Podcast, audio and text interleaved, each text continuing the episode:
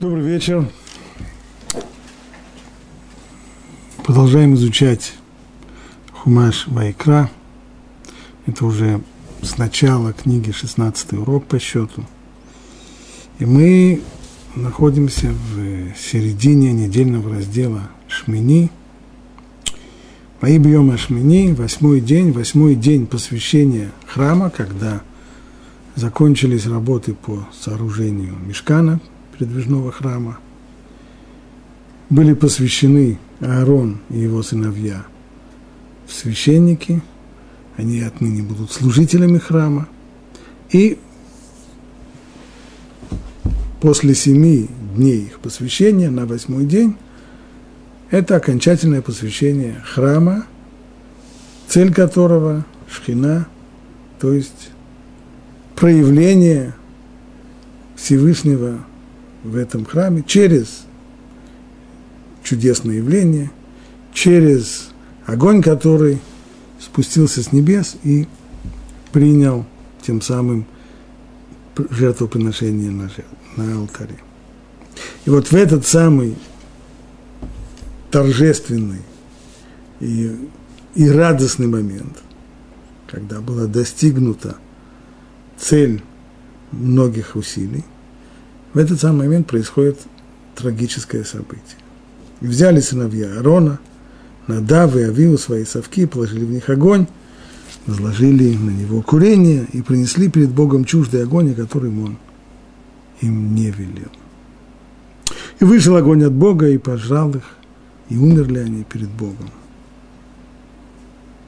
И сказал Муше Аарону, это то, что говорил Бог, когда сказал, я освящусь близкими ко мне и буду чтим при всем народе.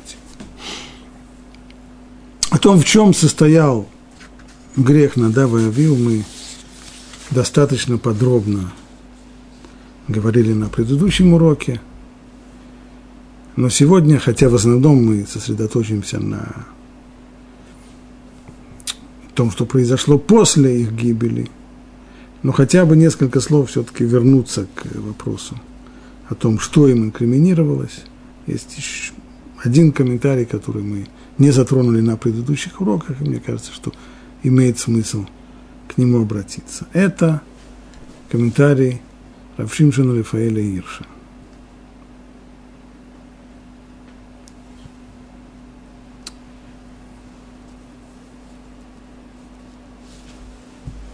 Многие комментаторы вслед за мудрецами Талмуда и Мидраша подчеркивают, что Надав и Авиу сделали это, во-первых, самостоятельно, то есть ни с кем не посоветовались, не спросили ни своего отца, его мнения, стоит ли им это делать, стоит ли им сейчас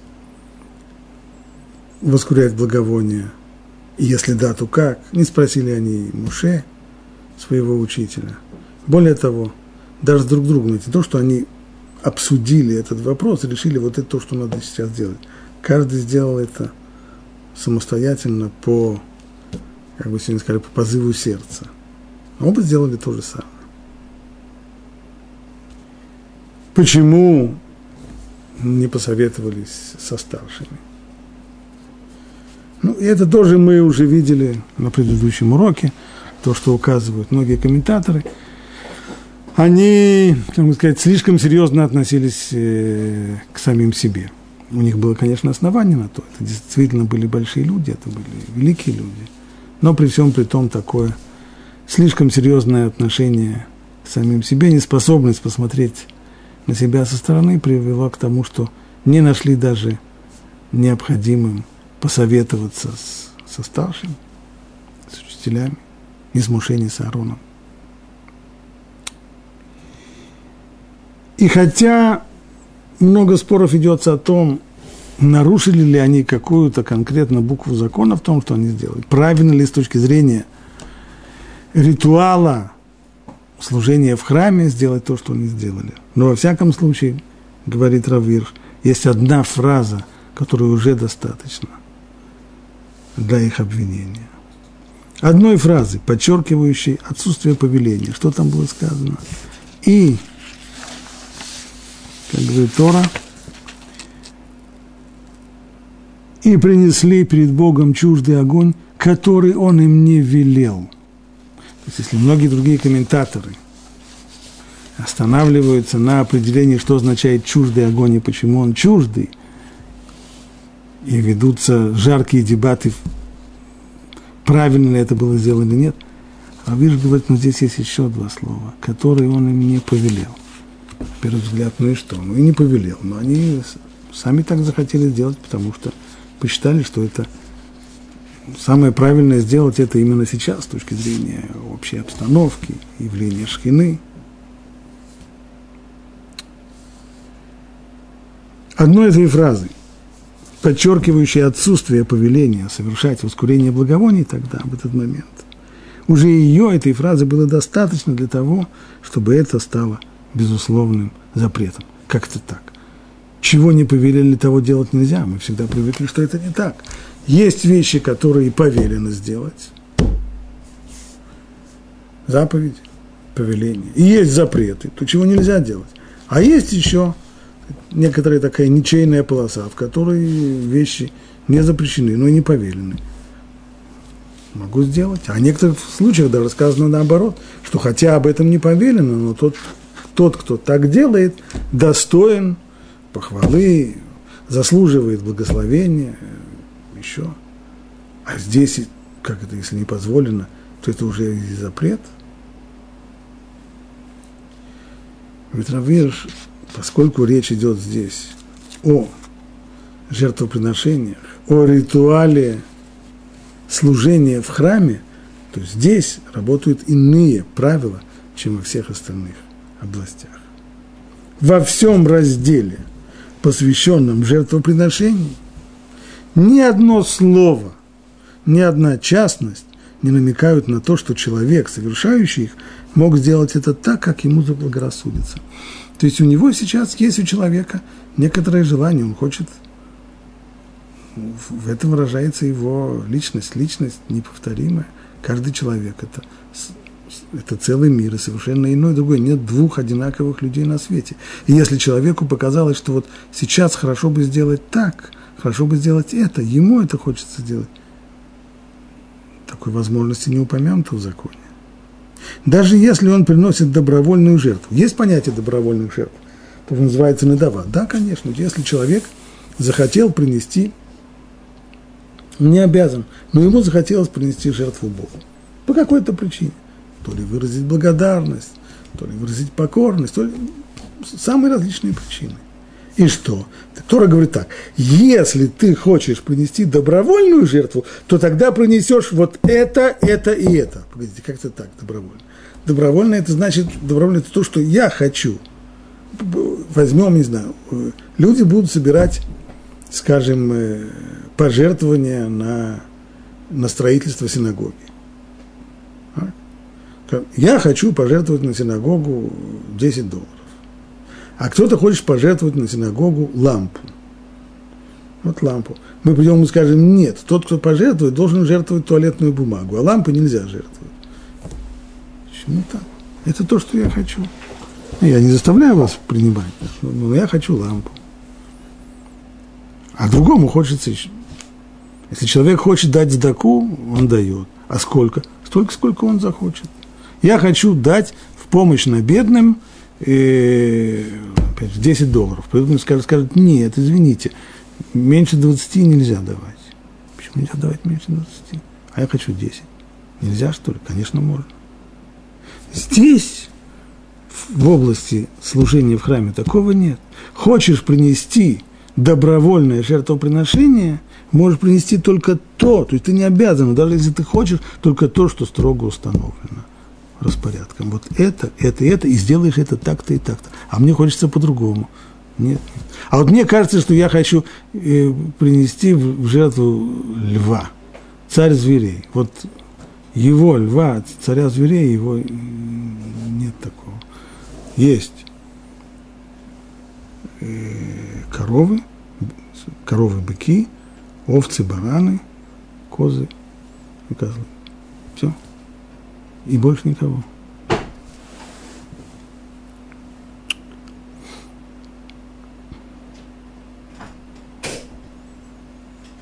Даже если он приносит добровольную жертву, на нем лежит обязанность не выходить за определенные рамки, следовать соответствующим правилам.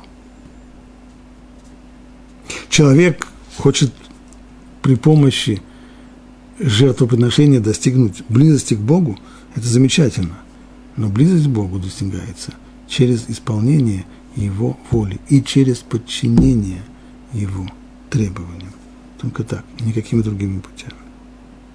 Это один из тех моментов, в отношении которых иудаизм и язычество антагоничны. То есть иудаизм же появился на свет в то время, когда все население земли было язычниками. Язычники, которые поклонялись самым различным божествам. Но с точки зрения, как бы сказали сегодня, культа, вроде бы похоже. Язычники приносили жертву. Ну и Тора говорит, тоже приносили жертву. А в чем разница? Язычник рассматривает жертвоприношение в качестве средства, помогающего обрести поддержку свыше и достичь желаемой цели. То есть Арав Гирш здесь поясняет пространно то, что говорят наши мудрецы, что для язычников отношение язычника к его божеству – это что «Овдей вода зара хэм миткаймим але лёхэй хэм», а не наоборот. То есть для язычника его божество на самом деле это средство. То есть божество – это некая сила, которая там, чем-то управляет. Не всем на свете, но каким-то определенным сектором. Есть Бог здоровья, и есть Бог коммерции, и есть Бог войны, и есть Бог э, там, профессиональные какие-то божества и так далее. Значит, они влияют определенным образом на, на мир. Жертва что означает? Жертвоприношение – это способ, средство. При помощи жертвоприношения язычник хочет обрести благоволение этого божества и получить от него то воздействие, то благотворное влияние, которое ему нужно. То есть божество – это на самом деле для него средство. Цель – это он. Это он, язычник, который хочет, предположим, он хочет преуспеть в бизнесе или он хочет удачи себе военные, ратные, для этого он и приносит эти самые жертвы. А земледелец приносит жертвы там, богу дождя, и богу ветра, и богу... Как он... И, естественно, его, его желание, чем он, скажем, чем он больше хочет выразить свою, свое благоговение перед божеством, тем, он, тем его жертва будет больше, жирнее, обильнее, и, и, безусловно, его личность будет влиять на то, каким образом он будет приносить. Но у евреев все наоборот. Для еврея жертвоприношение – это не средство. Еврей, совершая жертвоприношение, отдает вместе с жертвой часть самого себя.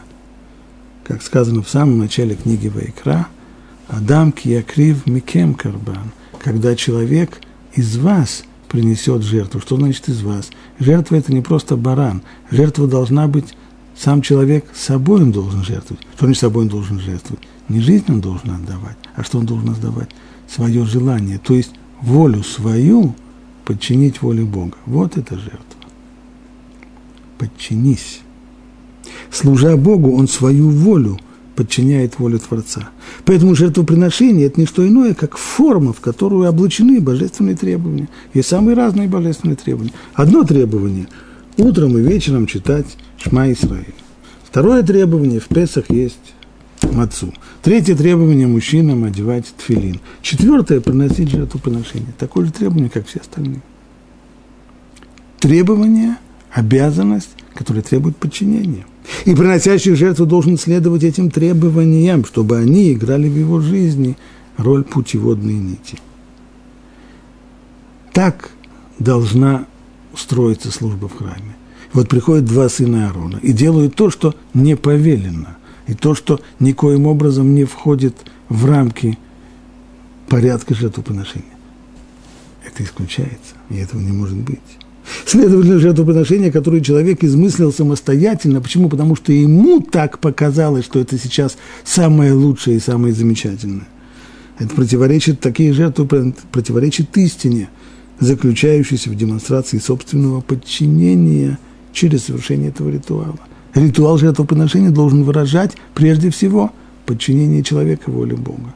Бог сказал зарезать ягненка, зачем это делать? Я знаю или не знаю, неважно. Но он сказал, и поэтому я делаю. Не потому, что у меня такое движение души, ягнят резать, а потому, что Бог сказал. А вот люди, измыслившие собственные жертвы, подобно сыновьям Аарону, Надав и Авиу, со всей, со всем их величием, со всей их духовной высотой, они возвели произвольный субъективизм на тот самый пьедестал, на котором не их воля должна быть, а на котором должно быть именно послушание и подчинение. Так пишет Рав Гирш. Ну, как говорится, комментарии излишние.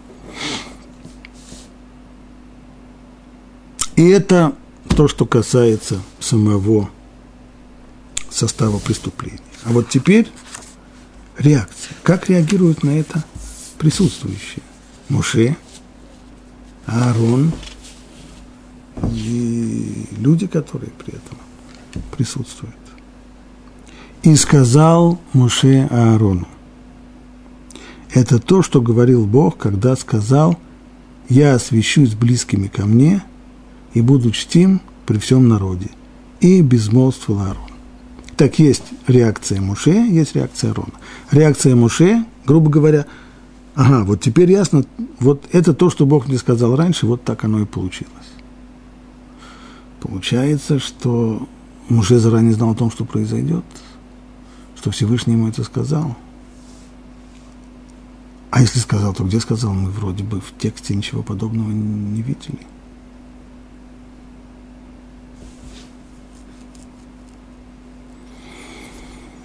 Аарон, Аарон, на глазах которого погибли два его сына. И не просто погибли, а погибли в тот самый день и в тот самый час, когда они, казалось бы, он должен был больше всего за них радоваться, потому что они стали единственными из всего трехмиллионного народа. Именно они, его сыновья, стали Куаним, стали священнослужителями. И тут же, став священнослужителями, в тот же самый день двое из них погибли. И безмолвствовал Аарон. Ничего не сказал. Ни слова. Дальше сказано: «И позвал Муше, Мишаэля и Эльцафана, сыновей Узиэля, дяди Аарона, и сказал им: подойдите, вынесите ваших братьев из святыни за стан». И подошли они, и вынесли тех в их одеждах за стан, как сказал Муше, то есть прежде всего убрать трупы. И сказал Муше Аарону и его сыновьям, Элазару и Тамару: волосы не отращивайте, и не рвите одежды, чтобы вам не умереть. А он прогневается за всю общину. То есть траур, несмотря на то, что произошло сейчас, это ужасное событие, траур вам соблюдать нельзя. А ваши братья, весь дом Израиля, будут оплакивать сожженных, которых жег Ашем. А все остальные, которые были тр... свидетелями этой трагедии, для них совершенно естественно оплакивать гибель. И не просто гибель людей, а гибель действительно великих людей. «И от входа в шатер собрания не отходите, а то умрете, ибо на вас масло помазания Бога». То есть для вас служение в храме продолжается. Ну, как будто бы ничего не случилось. Сделали они по слову Муше. Итак, вернемся к, к началу этого отрывка. Муше говорит, это то, что говорил Бог, когда сказал: «Я освящусь близкими ко мне и буду чтим при всем народе». Ну, если бы человек прочитал только этот отрывок, он сказал, а Муше здесь цитирует фразу, которую ему Бог сказал, значит, Бог ему это сказал раньше. Если мы пройдем весь Хумаш, от начала Берешит и до этого слова, до этой строчки, то мы таких слов не найдем. Где же он сказал? И даже если это где-то было сказано, ну, Теоретически, теоретически, можно себе представить, что ответ может быть такой, а не вся клыка в строку, не все, что, не все, что сказано Всевышним Муше, должно быть записано в Торе. В Тору попали только те фразы, которые Всевышний продиктовал Муше. Вполне могли быть фразы, которые были ему сказаны, но он не получил задание их записать. Это тоже может быть. Вместе с тем, хотя такое теоретически возможно, хотелось бы знать, почему это так. Или, может быть, все-таки действительно где-то есть что-то подобное, что сказано раньше. И, наконец, если мы скажем, что такая фраза «да» была сказана, «я освящусь близкими ко мне и буду чтим при всем народе». А какой смысл этой фразы? Как, и каким образом? Во-первых, во-первых, непонятно. Ну, а, а может быть, это русский язык так исковеркал, великий и могучий, на котором ничего не понятно.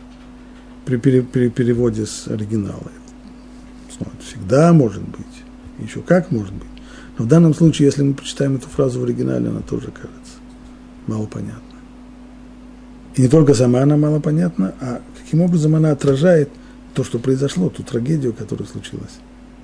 Смерть сыновей Аарона.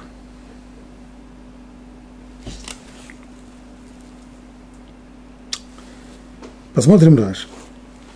Раши говорит, это то, что говорил мне Бог, ну а где? Раши задает наш вопрос, точнее, да мы задали вопрос Раши, да. Но имеется в виду, что даже если бы Раши не задал этот вопрос, мы тоже сами должны были бы задать этот вопрос, если мы текст внимательно читаем. А где же Всевышний говорил это? Раши отвечает. Сказано там, где дается заповедь сооружения Мишкана. Написано, что нужно его построить, и я буду встречаться там с сынами Израиля, так говорит Всевышний. То есть, венуадитиша, это будет место, в котором будет контакт между Всевышним и народом Израиля, и осветится это место моей славой.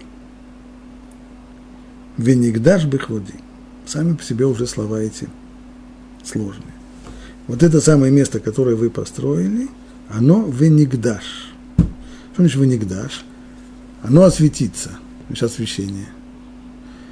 И слово «кадош», что переводится на русский язык как «святой», «посвященный», точнее, означает что-то, что выделено, отделено от всего остального мира и возвышено. Ну, понятно, храм должен быть отделен от всего остального мира и возвышен. Это храм. А чем он будет вот так отделен и возвышен?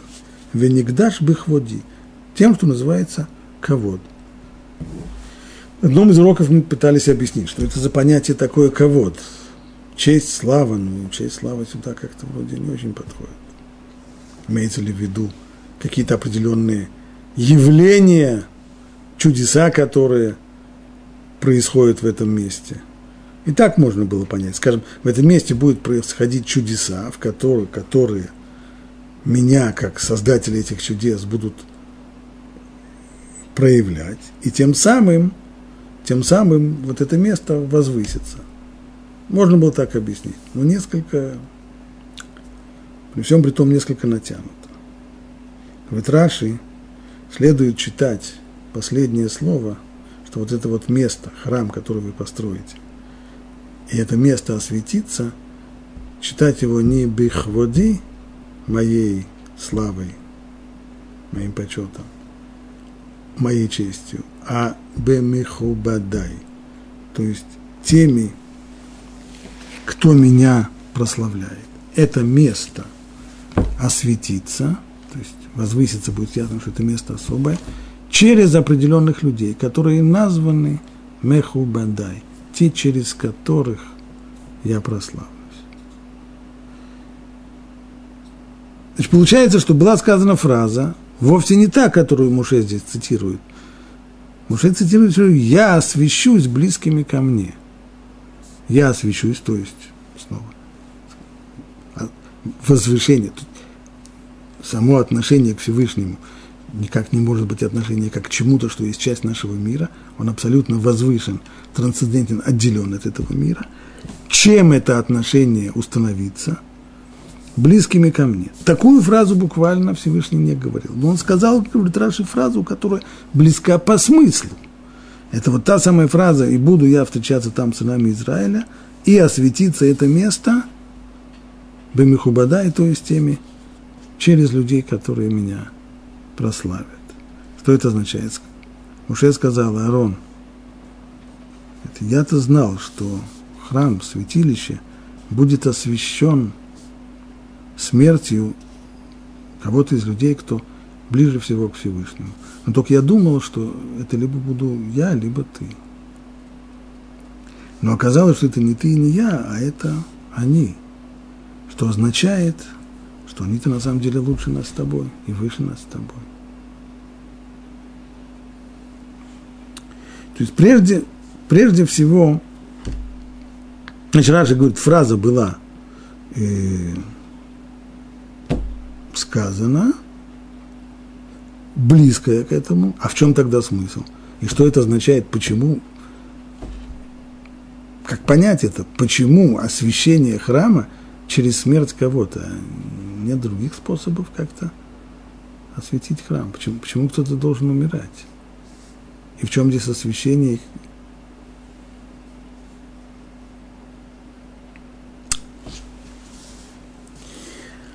А Мидраш в, Мидраш в сборнике Ялкут Шимони говорит так. Сказано у, у, сказано у царя Давида в псалмах в Теилим. «Приходит Бог наш, и не будет молчать, огонь пожирает перед Ним, и вокруг Него неистово». Вокруг Него что бурно. «У своего не с араны он». Обычно, продолжает Мидраш, человек наводит более сильный страх на дальних, чем на ближних. Так, если взять какого-нибудь, скажем, не знаю, там страшного царя, какого-нибудь там, не знаю, Тамерлана. Одно его имя наводило ужас на людей. Но, скорее всего, люди, которые были в его близком окружении, не испытывали такой страх, потому что были лакеи, которые ему прислуживали, были жены его, были дети его.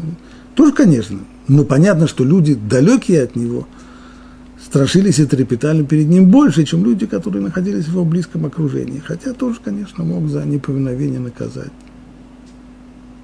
Так это у людей. Но с Всевышним это не так. Прямо прямая противоположность. Страх его на ближних, те, кто близок к нему, сильнее, чем на дальних. Как сказано, через вот, ближних, приближающихся ко мне, я буду свят. То есть, смысл всей этой фразы, которую высказал здесь Муше Аарону, он прежде всего вот в чем. Аарон мог подумать, если в этот самый торжественный, самый возвышенный день погибает двое его сыновей, которых сейчас посвятили, которых сейчас сделали священнослужителями, служителями храма. И они тут же погибли. Хотя вроде бы ничего такого плохого не сделали. А может быть, их просто признали недостойными? Или поступок, который они сделали, был каким-то ужасным нарушением? Либо поступок, может быть, не такой уж страшный, но они сами, по сути своей, негодны. Может, они грешники какие, может, еще. Вот именно это, эту мысль хотел у него Муше сразу вывести. Все наоборот. Все совсем наоборот. Они погибли не потому, что они, в них есть хоть какой-то недостаток. Они погибли не потому, что у них какой-то есть изъян, который мешал им быть священниками Куаним. Наоборот, они погибли потому, что они слишком хороши были.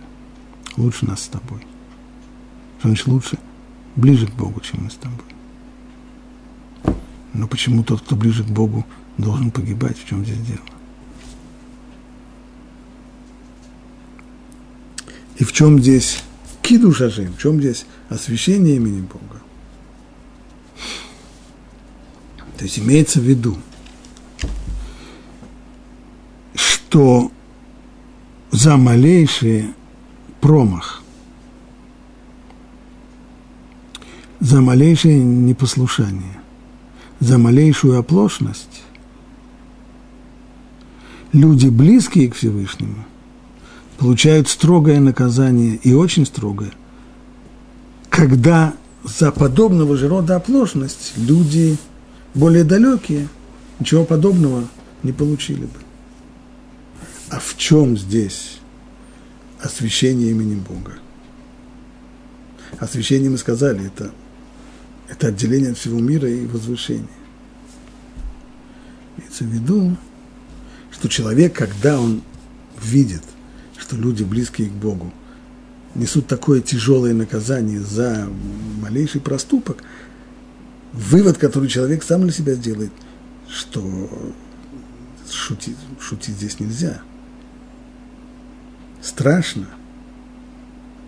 Нужно, нужно подчиняться. И нужно аккуратно выполнять все, все что требуется. И, и, поблажек, и поблажек не будет. Если уже такие большие люди получают наказание за непослушание, что уж тогда с нами? Вот в этом, в этом-то смысл этой фразы, которую сказал Муше. Я, Всевышний сказал мне, я освящусь близкими ко мне. То есть, когда произойдет вот это вот возвышение, когда люди поймут, что нельзя к Всевышнему относиться запанибратски и к его, к его воле, через близкими к нему, через близких к нему людей, когда они понесут тяжелые наказания за малейшую оплошность. Получается, что близость и избранность, она никоим образом не только что не освобождает от каких-то обязанностей, а наоборот, накладывает дополнительные обязанности, и даже те обязанности, которые общие со всеми, ответственность за них накладывает намного-намного больше. У пророков, пророк Амос говорит здесь об избранности. Хотя мы здесь говорим об избранности отдельных людей по отношению ко всему народу, а Амос говорит параллельно об избранности еврейского народа по отношению ко всему остальному миру, по отношению ко всему человечеству. И говорит пророк Амос от имени Всевышнего: «Только вас», обращение к евреям, «только вас признал я из всех семейств земли». Признал, имеется в виду, я вас выбрал, я вас избрал и приблизил к, к себе. И поэтому, о, мы ждем, и поэтому что? Поэтому я вам дам поблажку, или поэтому я вам всем дам подарки. Поэтому я взыщу за вас, за все ваши грехи. Вот оказывается, что означает избрание. Избранность, как там это было у, как, как это говорил Раскольников у Достоевского, вопрос: тварь я дрожащая или право имею? То есть, либо я тварь дрожащая, как все остальные, либо, если я избранный, что это означает? Право имею. То есть, имею право позволить себе то, что другим людям не позволено.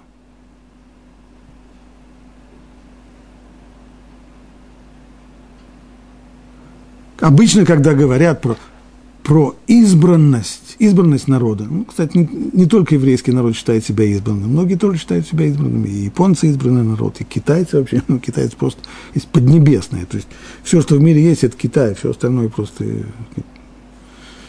Китайцы никогда границы вообще своей империи не проводили, потому что, может быть, что значит граница? Граница – это значит, это мы здесь, а другие там. Как это другие? Других просто нету. Вот есть Поднебесное, и все. Многие считают себя избранными. И что означает эта избранность? Права дополнительные. Если мы избраны, значит, имеем право за счет и так далее. Говорит пророк Амос, все наоборот. То, что Всевышний избрал еврейский народ, это означает: только вас признал я изо всех семейств земли, поэтому взыщу за вас за все ваши грехи. То, что другим народам простится, то, что другим народам позволено, вам не позволено. С вас я взыщу за это. Почему? Потому что вы избраны, потому что вы близки. То есть этот уникальный статус еврейского народа, который является свидетелем Бога на земле, он проявляется в повышенных требованиях к нему. Поэтому, и, естественно, вся, вся история еврейского народа – это история действительно тяжелейших испытаний, которые являются реализацией вот этого самого принципа. С вас спрашивается больше, и намного больше. И также было здесь в отношении в отношении сынов Аарона. Как пишет об этом в книге Акидат Ицхак, Всевышний он судья истинный, судья справедливый, и его приговор адресовал, послание это было, его приговор сам по себе, приговор имеется в виду сынам Аарона, был посланием, адресованным всем евреям, для того, чтобы они трепетали в страхе. Если уже таким святым людям Всевышний нелицеприятствует, то как же тогда устоять нам, простым-то людям? Именно об этом и сказал Муше Аарону, вот в этой самой фразе. «Через приближающихся ко мне я буду свят и перед всем народом прославлюсь». Ребмейер Симха из Двинска в комментарии своего Меши Хохма, он эту мысль несколько углубляет.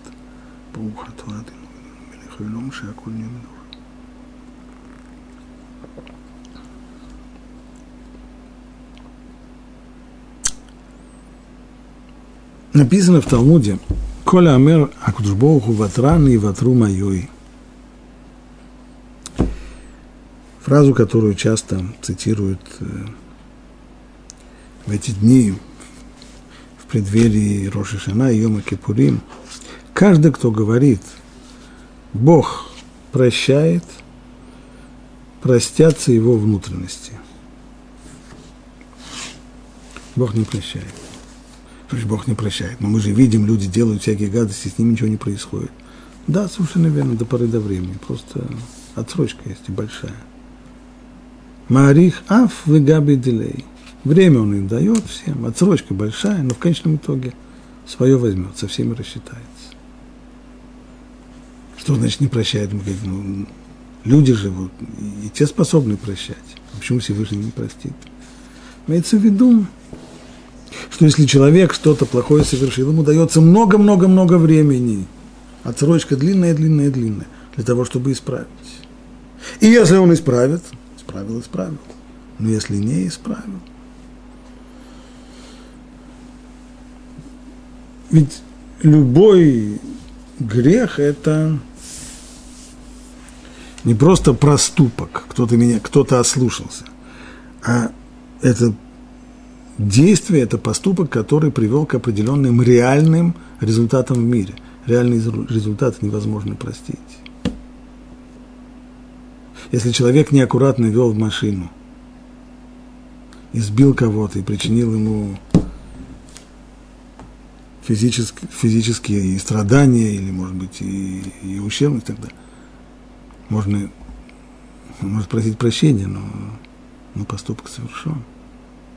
Его нельзя вычеркнуть из действительности. Поэтому это то, что человек каждый должен знать. Бог простит, это так говорят люди, которые не понимают. За все нужно отвечать, за каждый поступок. Всегда есть возможность исправить. Иногда до последнего вздоха. Адьем мутой хакейлока, так мы говорим в молитве в эти дни.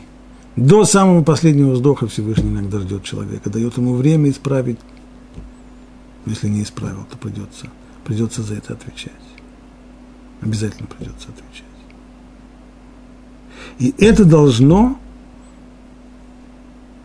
быть понято, и это должно быть воспринято, хотя, несмотря на то, что обывательский взгляд, то, что говорили наши мудрецы, дат балабати мефех Тора, обывательский взгляд прям противоположен мнению Торы. То есть обывательский взгляд, обычный, здравый смысл, ну, если я способен прощать, то, наверное, Всевышний тоже способен прощать. Ну, простит. Ну, не такой уж я страшный грех совершил. Ну, простит. В особенности это остро стояло тогда, в том поколении, когда еврейский народ совершил грех Золотого Тельца на сороковой день после получения Тора, всего лишь сорок дней, нарушил строгий-строгий-строгий запрет. Были последствия этого, да. Сразу же ушли облака славы, которые окутывали стан евреев. пришлось расстаться с украшениями, которые получили на горе Синай. Но затем люди сокрушались, люди сожалели о содеянном. Некоторые были наказаны, зачинщики были наказаны. Муше употребил все силы своей молитвы для того, чтобы исправить положение. И потихоньку-потихоньку ситуация стала исправляться, выправляться.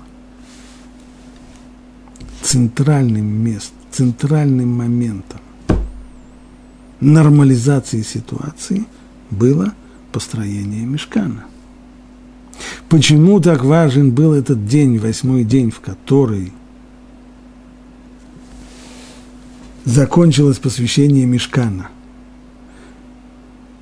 и были принесены жертвы, и ждали, что Всевышний выскажет свое благоволение тем, что примет эти жертвы. А как он выскажет?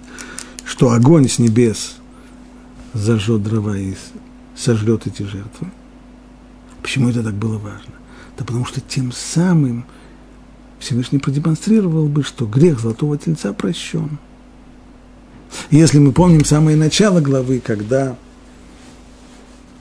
Аарон начал служение и принес эти жертвы, а огонь ничего не сходил, и он считал, что это из-за него, из-за, из-за его участия в создании Золотого Тельца.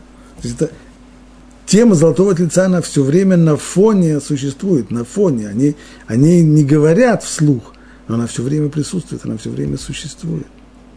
Еврейский народ ждет этого знака от Всевышнего, знака благоволения, который показал бы им, что грех прощен. Ну и вот, наконец, сходит огонь с небес. Жертвы были сожжены на алтаре. Народ ликует, грех прощен. И что выясняется? Выясняется, что, как моя бабушка говорила, не так страшен черт, как его малюют. Не так все страшно. Да, мы сделали ужасно-ужасный грех. Ну что было? сорок дней мы помолились, сорок дней мы попостились, сорок дней мы выражали свое сожаление, потом мы построили храм, все. О, все.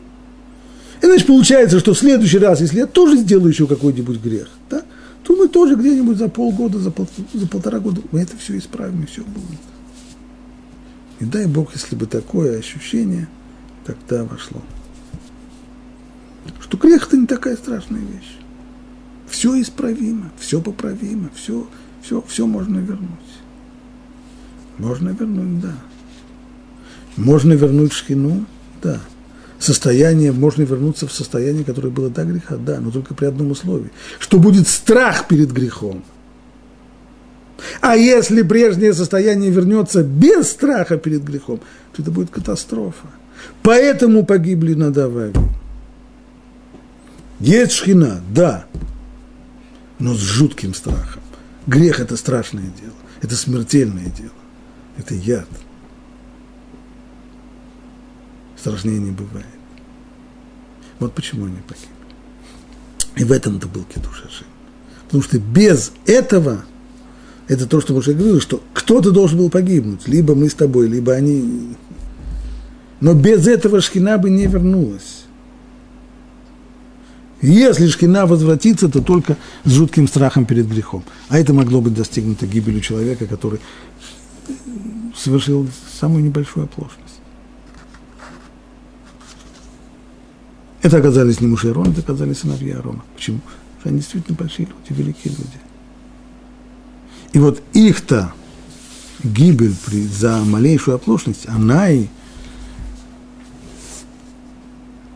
она и создала вот этот вот жуткий страх, который вселился в сердца людей.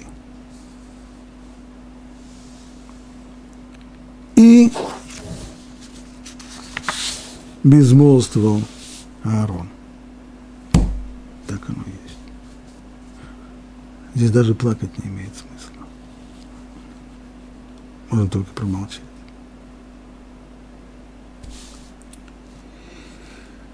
Затем Муше говорит, и сказал Муше Аарону и его сыновьям, и, и его сыновьям Элазару и Итамару.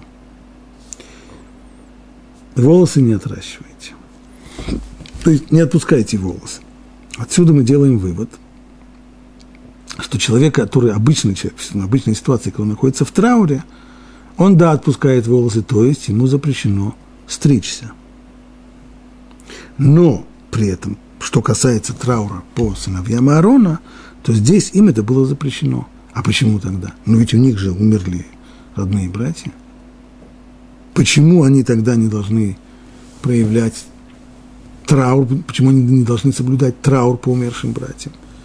Да потому что для Всевышнего это день праздника. День праздника, в который Шхина, вот, проявление Всевышнего среди еврейского народа, цель, ради которой все-все-все было сделано. Это день праздника, поэтому в этот праздник проявление траура невозможно. Поэтому не соблюдать траур, стричься. И не рвите одежды, чтобы вам не умереть. А он прогневается за всю общину, а ваши братья, весь дом Израиля, будут оплакивать сожженных, которых сжег Бог. Это не значит, что никто не будет оплакивать погибших людей, их будут оплакивать, но не вы. И от входа в шатер собрания не отходите, а то умрете, ибо на вас масло помазания Божье. И сделали они по слову Муше. И сказал Бог Аарону так: вина и хмельного не пей, ни ты, ни твои сыновья с тобой, когда вы входите в шатер собрания. Здесь появляется новый закон, касающийся Куаним, касающийся служителей в храме. Им запрещено входить в храм и совершать служение, если они выпили вина.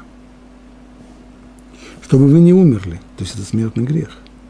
Если коэн, выпив стакан вина, совершить служение в храме, то для него это летальный исход.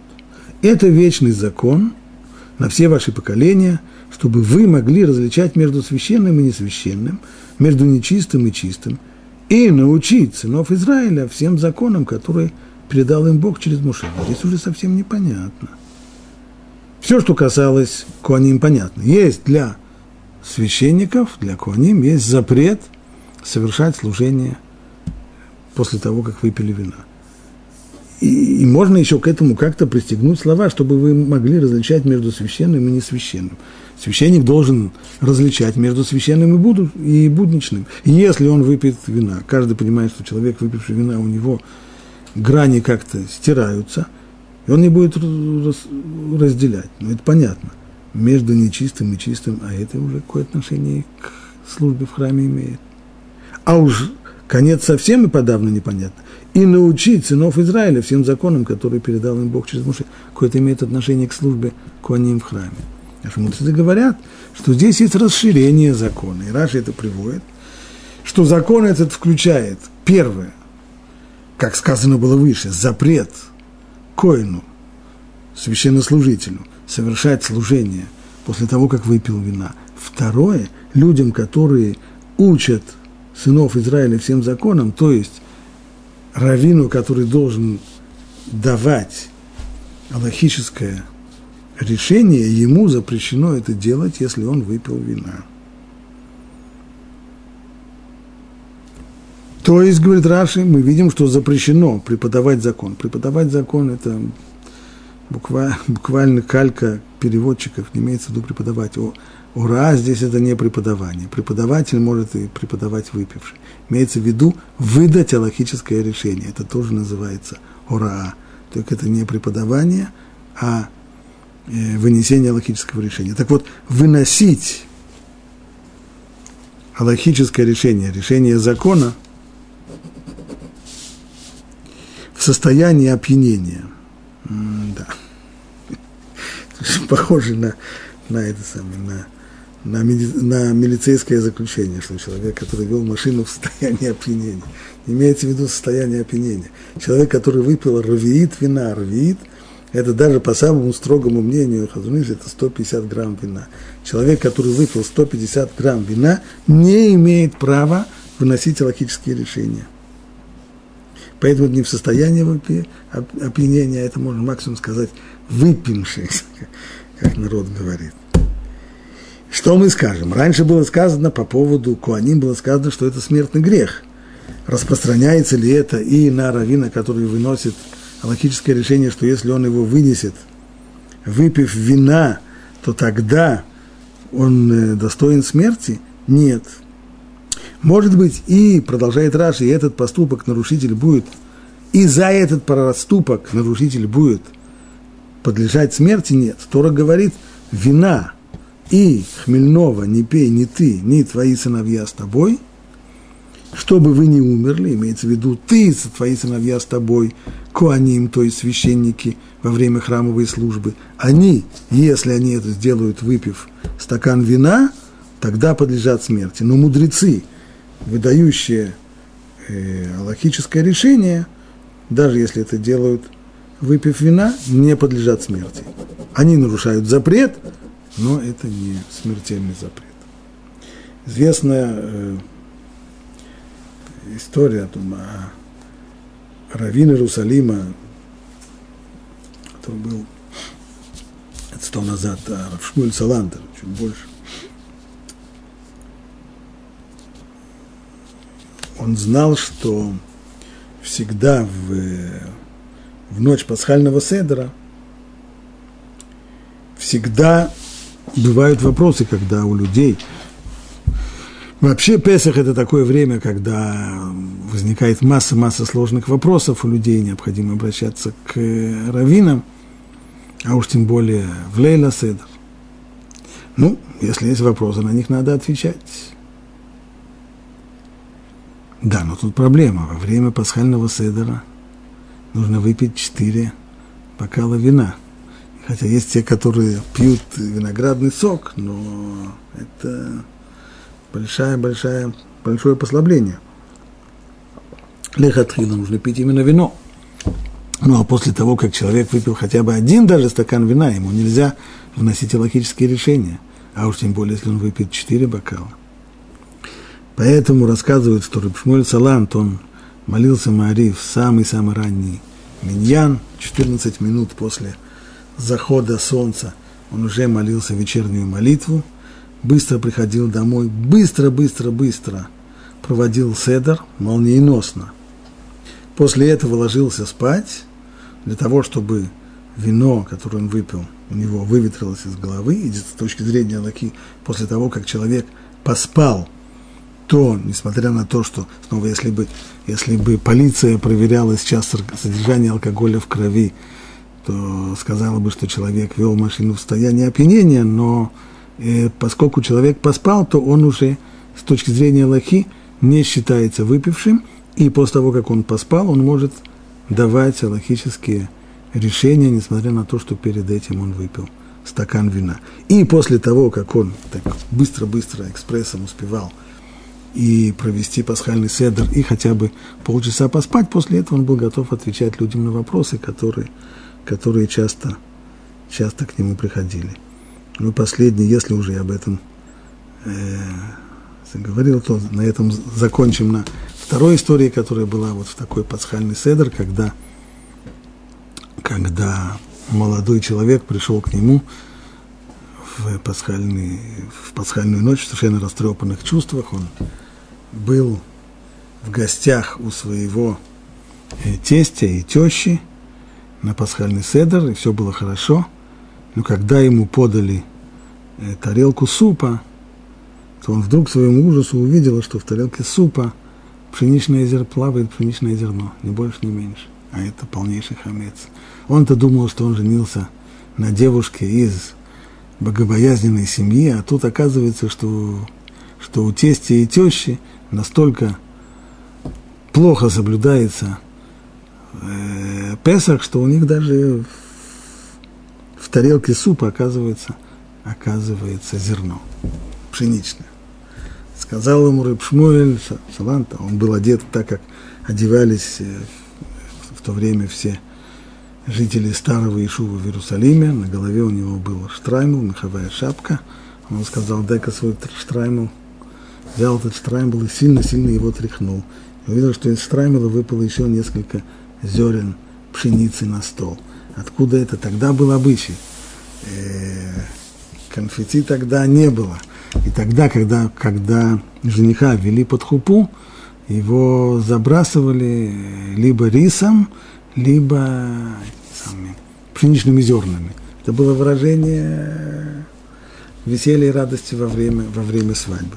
Так, поскольку он был совсем молодым, молодым э, молодоженом, так, то у него еще в штрампеле остались среди, среди его меха, среди э, меха на меховой шапке его еще остались э, зерна. Оттуда его зерно, очевидно, когда он тряхнул головой и попало в суп, так что тем самым тесть и теща были реабилитированы. Очень важно уметь оправдывать других людей, не винить их, исполняя важнейшую заповедь в Торе, Бецедекс, Шпотам и Теха, судить своих ближних справедливо и помнить, что Талмуд говорит, что люди, те люди, которые умеют оправдывать других, могут рассчитывать на то, что Бог, когда будет судить их в день Рош ха-Шана, их оправдает. Но люди, которые не умеют оправдывать других, и рубя шашкой выносят другим приговоры, обвиняя их сразу во всех в нехороших делах, то должны быть готовы к тому, что с ними тоже по принципу мера за мерой Всевышний также отнесется, и рассчитывать на оправдание им – это иллюзия. Дай Бог, чтобы мы научились снисходительно относиться к другим людям и находили им оправдание, и не рубили бы, приучили бы себя не рубить с плеча.